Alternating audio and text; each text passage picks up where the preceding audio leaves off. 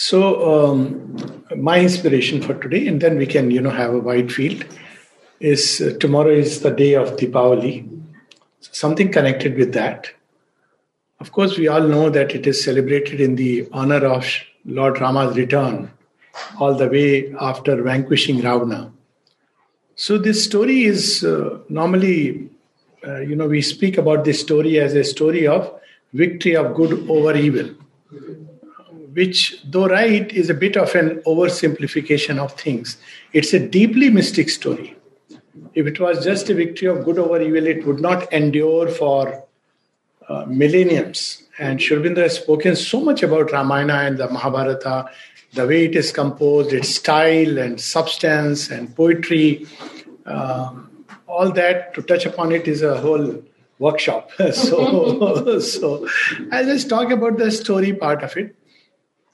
So the story outwardly we all know. So uh, the story uh, begins before the, the drama starts, not upon earth but elsewhere. That is something very beautiful about uh, Indian thoughts and legends and stories. That what we see upon earth is a enactment of something that is taking place on several planes, and on each plane it gives a new sense and meaning. So, among the many beautiful truths that uh, India has given to the world, one of them is that we are not living just a single flat existence upon earth. There is an interconnectedness through many, many universes, systems of worlds, right going back to the source, which is one. And all story begins from there, branches out into many, many detail, like many tributaries flowing from the Himalaya. And then as yesterday we were saying, going back to the source, but with a difference. So when the Ganga starts from Gomukh, it doesn't really start from Gomukh, it starts manifesting from Gomukh. It enters into the sea, this picked up by the sun into the skies, and from there it rains upon earth and makes the lands fertile. So Ganga's story is not confined from Gomukh to the Bay of Bengal. That Ganges goes all around as cloud formations and and there is another level of the story of Ganges, which is taken place elsewhere. But today we'll focus on Ravana, though that is a very fascinating story of Ganges, Gangama. So the Ravana story is that uh, they are the two Dwarpals of the Lord, Vishnu and Jai Vijay. They are meant to guard the gates. And as happens when we are very near the Lord, we have to be very, very humble because it's the seat of ultimate power. And if you are not humble, the fall can be as precipitous. So, the greater the grace, the more humility it should bring. So, these people forget that lesson, or they had to learn the lesson or teach for all of us like a reminder.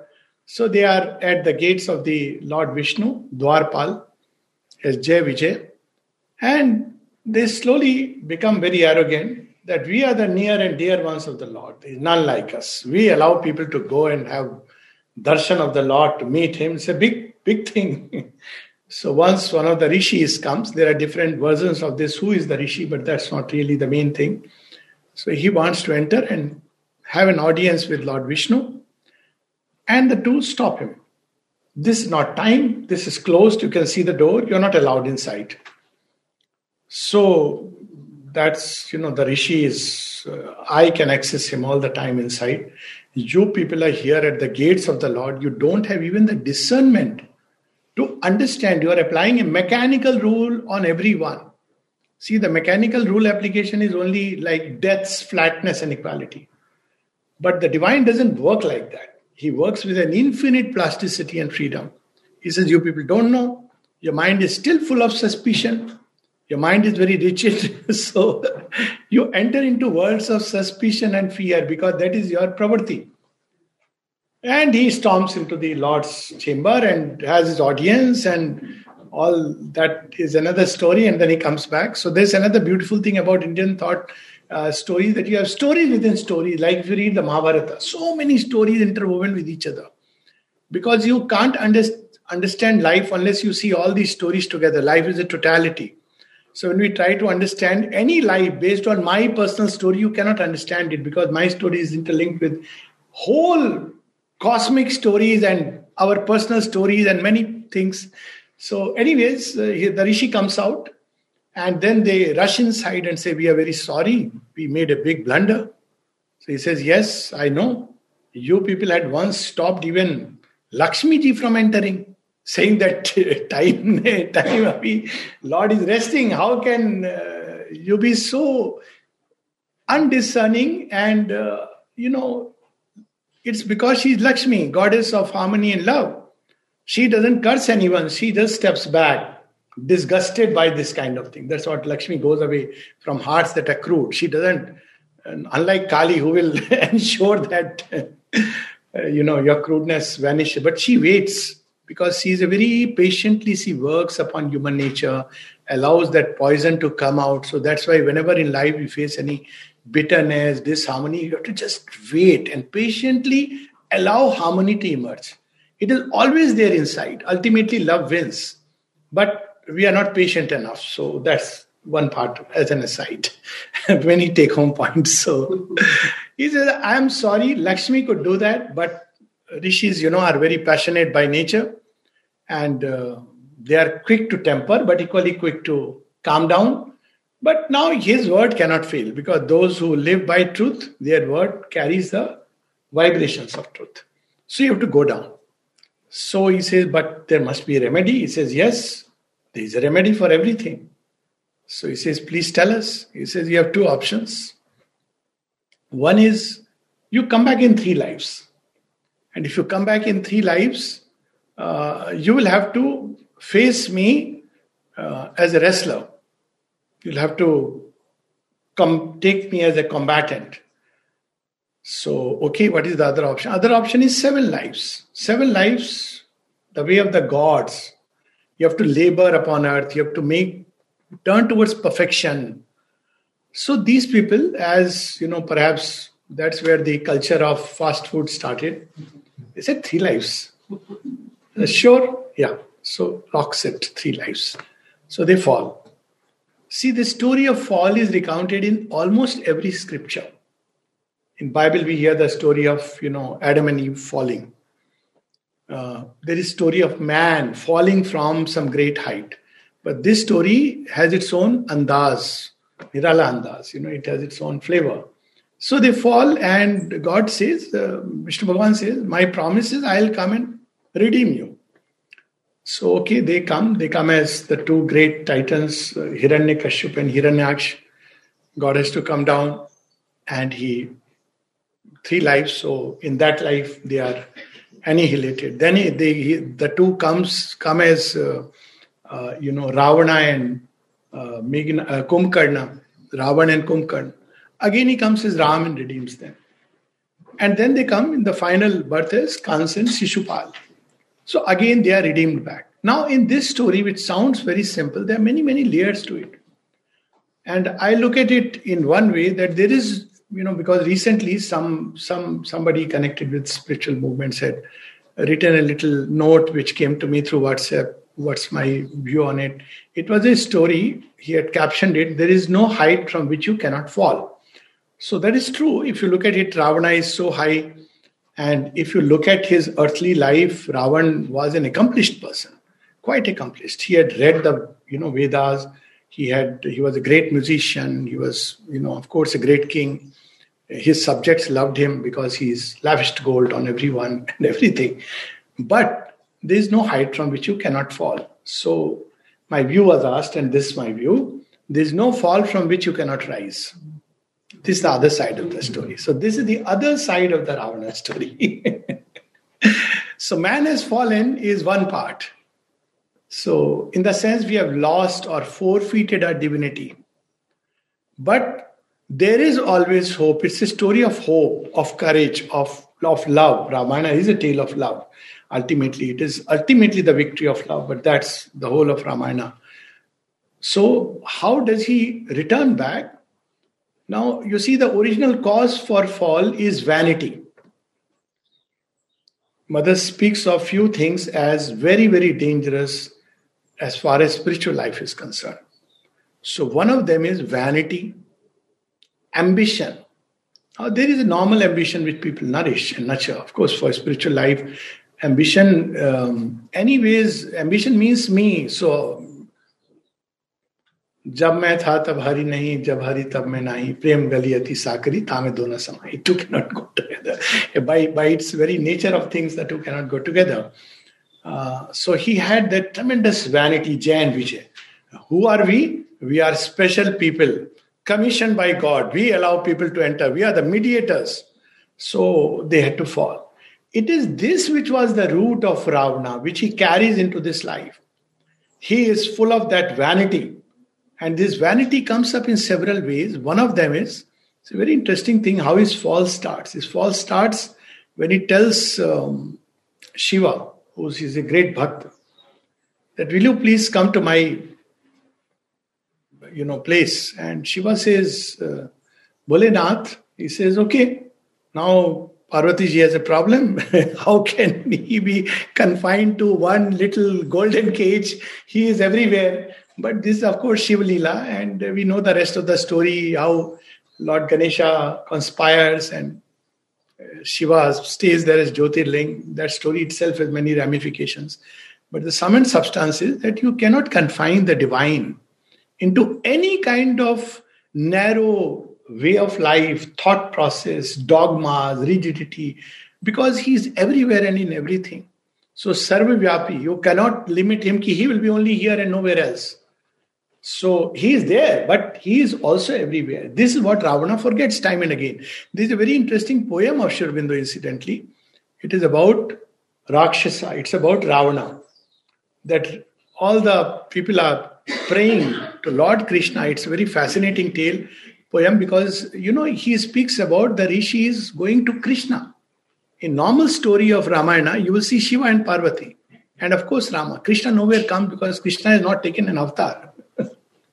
But in Sri Aurobindo's poem, they go to Krishna and say Ravana is creating havoc. So, what do you do about it? He says, An aeon he has taken to evolve, and aeon he shall rule. So, first he asks the Saptarishis, they are the, you know, council guardians, the stars as guides. So they say, but he has to go.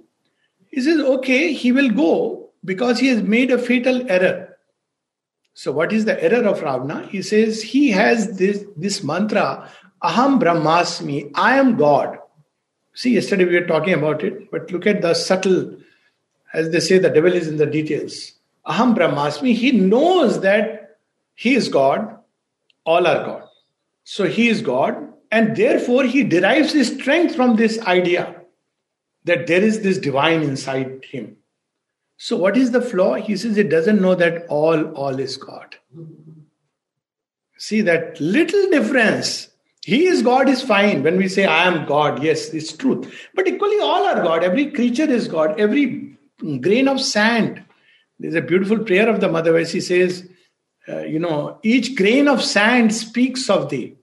So he has forgotten that. Therefore, his fall is inevitable. So this is a complementary truth. There are three complementary truths that you know the Isha Upanishad speaks of. One is the divine within us, and then the divine is within all, and all is within the divine. And of course, the final one that all is the divine. So he says he has only picked up half the truth. That truth has given him power, but because he doesn't know the other half, he'll fall. So how he will fall? So he says he will fall only to a human being or to an Vanara. Now you see this story is a beautiful evolutionary tale. So man begins his life as a Rakshasa and you know he is devouring everything. Rakshasa is of course we all know not that uh, two seeing wala janwar is better actually. So Rakshasa is somebody who devours. He has a gigantic appetite. Everything he wants only for himself. So he is from Rakshasa evolves into an Asura. Asuras are great intellectuals who have studied in all the big universities in the world, but their minds are turned towards expansion of the empire of the ego. That's what an asura is. So he is an asura. He's very learned. He's probably you know given lectures in uh, Harvard's and many places. So he is regarded as many degrees, but he he is misses something very fundamental something that is not taught in any university that this life, this world is not for you alone. It, It is, you know, Shri Krishna had to teach this lesson by Makhan Chori and distributing. It's not only yours, it is something you have to share with the world.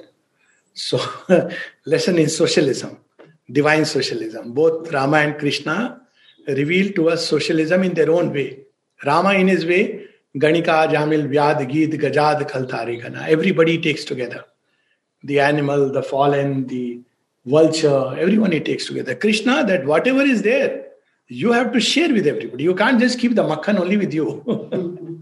so, anyways, so Ravan doesn't know it, so he will fall. But in his fall, he will open the way for evolution. So, after the Asura, Aurobindo speaks of the 10 categories through which humanity evolved. And if you read through uh, normal biology, evolutionary biology, he has told that there were nine layers of humanity between the first caveman Neanderthals and all this, even before Neanderthal. Neanderthals came much later. And the present man who is Homo sapiens erectus. There were many, many subspecies. Uh, so through this, evolution goes on and the Asura falls to the animal and the human. So it's the story of redemption in two ways. One is the story of redemption is through the evolutionary process. So any vritti within us, Ravana has the vritti of vanity, ambition. The right way is to surrender it to the Lord. And then that capacity for doing wonderful things increases. Mother says that when you surrender, uh, divine doesn't finish you. People are very afraid. But she aggrandizes what is within you, which is worthy of growing into its divinity, that will happen. So, that is the stage of human evolution by uh, refining the tendencies, the vrittis, by surrendering to, to the divine, there is an efflorescence. But Ravana individually had refused that path. See, that is the story of seven lives. Seven lives is the longer time scale, but it's the path of perfection. That's why so many lives. People often say Janam Karam ka koi ghera nahi hai. Because the divine is perfect perfection. He wants everything to be beautiful. You can't make a beautiful painting in just, you know, give me half an hour and I'll do it. That is only computers can do it. but a real thing which comes alive, it's only done over a period of time. And because the divine is a perfectionist, therefore it takes time, does it patiently. But Ravan doesn't want that. He's impatient. So one another take-home lesson is never be impatient, whether in personal life or in spiritual life, because that comes in the way of the growing perfection people who are very impatient, adhi, they want you know, things to happen immediately, quickly. They there are many fast food methods of spirituality. Fast food methods we know. Learn a technique, do a method, and and then you'll be out of the cycle of creation. Why would he put us into it? I mean, it's a affront to the divine wisdom to say somehow we are trapped and now we have to get out. Obviously, if that was the case, the original plan is faulty. Even a human being will not do it. So, obviously, it's a journey of perfection. Ravana himself refuses it because Asura doesn't accept that path. So, there was a godlike path, the Uttarayan, the upward path of ascension. Aurobindo speaks about that. Of a progressive transformation from the Asura to the animal to the human to the godlike to the divine. That's how the Tantra speaks of these three levels Pashuvat, Virvat, and Devavat. The three levels of Tantric sadhana. Instead, he chooses the path of wrestling with the divine, doubt. Divine doesn't exist. Vanity. I am the one who is improving God's world. You know, when you go to mother's room, uh, two wonderful things. When you go to Aurobindo's room, cling to truth. And mother was asked that, Mother, what is this cling to truth you have spoken about? She says, Yeah, I wrote, but uh, everybody is turning it into a dogma. They believe what they know is truth. All else is. There's a whole commentary on that. So, so the disciple asked mother, then what is truth? She says, you cannot define it, but if you are sincere about living it, you will know at each moment. Don't try to limit it into a rigid, narrow dogma. So that is when you go to Sri room. When you go to mother's room, it's something very amazing. First time when I had seen it, at least personally, it had hit me very hard because as a youngster, you want things to change and become wonderful. You are an idealist, and you know, still you must. But we almost are like this world should become better, wonderful, very soon, very fast. With that idealism, you are going, and suddenly it hit me. You want to change what the creator is doing, or you want. It hit me. What does she mean? Now, over a period of time, you understand that there is a way to change, but you must understand the wisdom that has created it. You can't change it through impatient revolt. That is the way the Asura wants to change. We want the world to become better. We want everything to become equal, freedom, equality, great things. But how does the Asura wants? He wants to impose it externally, even freedom and equality. Externally, unity by outer means, without understanding that the basis has to be first inward. If you don't create the inner basis, it won't work out. So that is the quick way. Quick ways are precipitous. Ravana, for everything, wants a quick way. Shiva, you come. I have made a wonderful place for you. And of course, Shiva taught him this beautiful lesson, which he didn't quite get. So the lesson was when Shiva is all in trance and he is not allowed to meet, he says, Pura Parvat le jaunga, I'll pick up the whole mountain and take. I am so strong. See how grace comes in so many ways. So Shiva just gently, it's a very beautiful story. He just presses with his uh, toe, great toe. And Ravana's hands are crushed. So then we have the famous Shiv Stuti of Ravana, you know, Jata, Jata, you know, somebody would remember, very beautiful. Because he's crushed, he realizes that, you know, I am nothing and nobody. Actually, it was Shiva's way of saying, get rid of vanity you are nothing and nobody without all strength is given by the divine, but he doesn't learn the lesson. So several times Shiva comes to help him. Even Mata Sita goes to help him. You see now that other side of the story. There is a Ramayana called Adhyatma Ramayana, which is from Sita's perspective. So Sita Mata is asked that how come you you are Adi Shakti? How did this fellow take you and all this drama had to happen? She says, I was trying my last bit to change him. After all, the fellow did love me somewhere. And I knew his origin. He has forgotten. So I went along with him. And actually, in the Ramayana, it is there that, you know, she wears that um, avidyamai banjati. You know, she wears the mask of ignorance.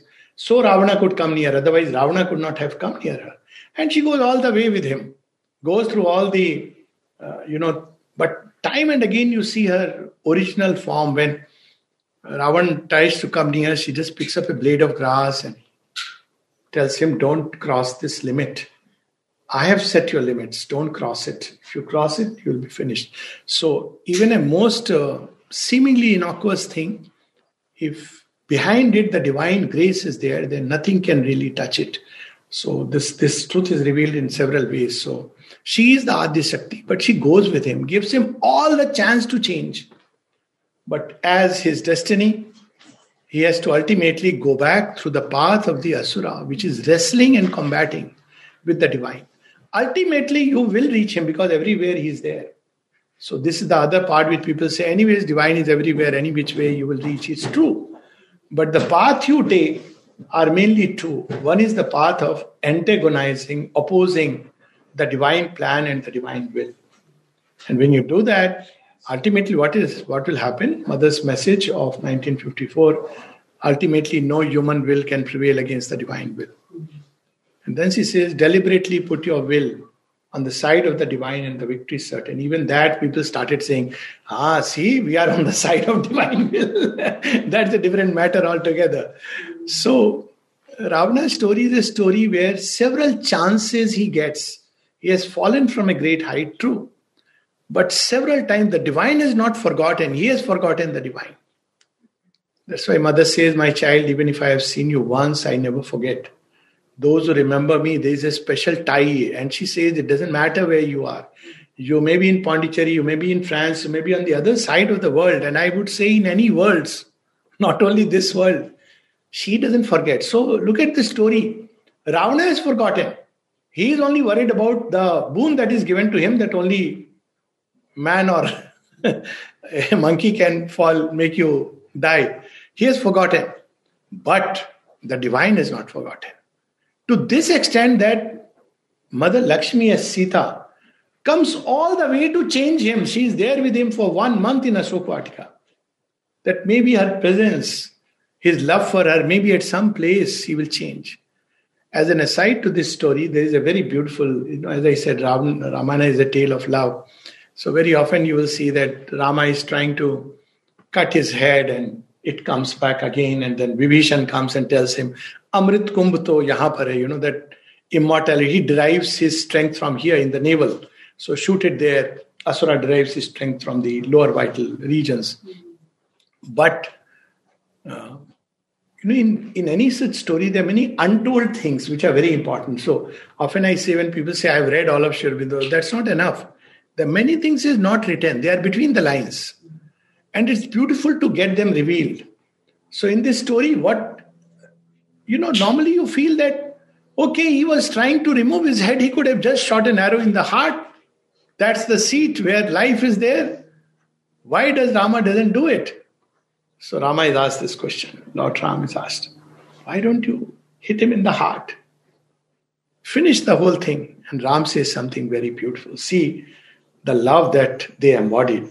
He says, you know, however faultily he loves Sita, Sita is in his heart. I can't hit it. Look at the tenderness of the divine love.